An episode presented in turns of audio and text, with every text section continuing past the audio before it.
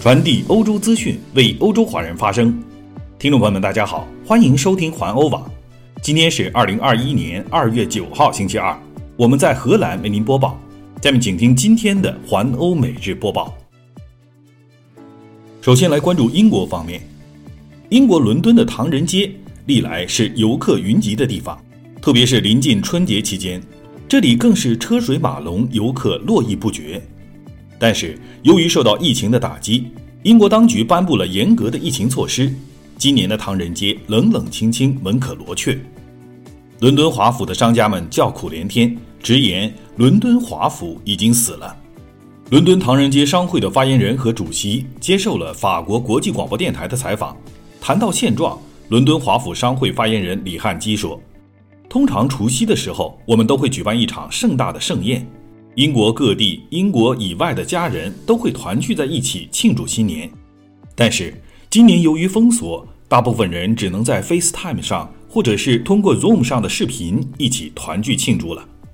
疫情和封锁的确使我们受到了重创，生意很难运作。伦敦华府商会主席邓柱廷较为详细地说明了有关唐人街餐馆业主的困境。他说，唐人街的餐馆最大的打击主要是交不起租金。而且还要保留员工，还有交税什么的。疫情让伦敦唐人街餐饮业的生意至少跌了百分之八十。英国政府方面虽然全力推进疫苗的注射，但是估计要到四月份才会允许餐馆重新开门营业。来看另一条消息，德国、瑞典、波兰等欧洲三国本周一分别宣布驱逐俄罗斯驻本国的外交机构人员。作为对俄罗斯此前要求三国驻俄外交机构人员离境的回应，自俄罗斯反对派人士纳瓦尔尼事件出现之后，俄罗斯和欧盟的关系更趋紧张。此前，俄罗斯反对派人士纳瓦尔尼一月十七号从德国返回俄罗斯，俄罗斯执法机构以其多次违反缓刑规定为由将他逮捕。一月二十三号，纳瓦尔尼的支持者未经批准。在包括莫斯科以内的多个城市组织游行活动。二月二号，莫斯科市地方法院判处纳瓦尔尼三年半监禁。同时，俄罗斯外交部网站二月五号发表声明说，就瑞典和波兰驻圣彼得堡总领事馆、德国驻俄罗斯大使馆相关人员于一月二十三号参加非法活动一事，俄方已经向瑞典、波兰和德国提出抗议。依据维也纳外交关系公约相关规定。俄方宣布相关人员为不受欢迎的人，要求他们于近期离境。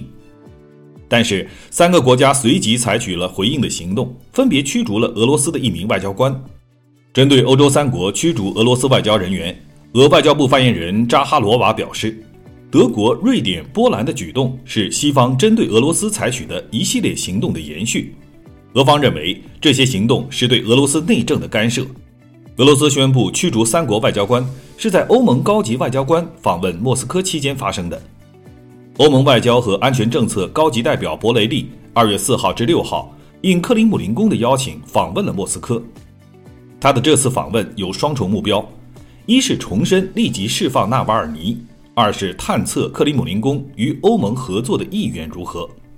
结果，俄罗斯不仅拒绝了欧盟的要求。而且就在他与俄罗斯外长拉夫罗夫交谈之际，驱逐了欧盟成员国的三位外交官。不过，俄罗斯外长拉夫罗夫周一表示，俄国无意冷却同欧盟的关系，愿意在一些领域继续加强同欧盟的协作。继续来关注疫苗的相关消息。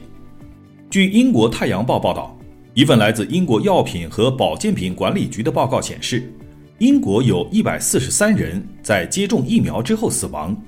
七十五人不同程度的面瘫，在造成面瘫的人中，六十九人接种的是辉瑞疫苗，六人接种的是牛津阿斯利康的疫苗。而在这一百四十三例死亡病例中，据《镜报》报道，有一百零七例注射的是辉瑞疫苗，三十四例是牛津疫苗，两例为未经官方指定的疫苗。绝大多数死亡病例都是老年人或者是已经患有其他潜在疾病的人，因此暂时没有证据证明是疫苗直接造成了他们的死亡。在荷兰，药物不良反应研究中心也已经收到了十五例体弱老人在接受疫苗注射之后死亡的报告。根据该中心的说法，在所有的情况下，死者都是体弱的老年人，有严重的潜在疾病，患有老年人常见的疾病，例如痴呆症和严重的心血管疾病等。其中，十三份报告涉及八十五岁以上的老人，两份报告涉及七十至八十五岁的老人。本周一，世界卫生组织总干事谭德赛表示，在南非决定暂缓启动阿斯利康疫苗接种之后，世卫组织专家当天召开会议，就该疫苗对变种新冠病毒的有效性等问题展开了评估。南非政府七号宣布。暂缓启动接种由英国牛津大学和阿斯利康制药公司联合研发的疫苗，原因是有研究显示，这款疫苗在预防南非发现的变种病毒方面效力有限。谭德赛说，世卫组织免疫专家战略咨询小组已经于八号召开会议，对阿斯利康疫苗展开了评估，并讨论了最新的进展。他本人将于九号与该小组会面商讨建议。在记者会上，世卫组织免疫疫苗和生物制品主管奥布莱恩说，专家小组已经与发现变种新冠病毒的英国、巴西和南非进行相关有效性实验的研究人员及阿斯利康的代表会晤。他认为，从多个实验证据来看，在应对多种变种新冠病毒时，阿斯利康疫苗对降低重症住院率和病亡率有效，但也有迹象表明。在某些人群中，以及在针对某些类型的变种病毒时，该疫苗诱导出的中和抗体反应会有所不同，其有效性有所减弱。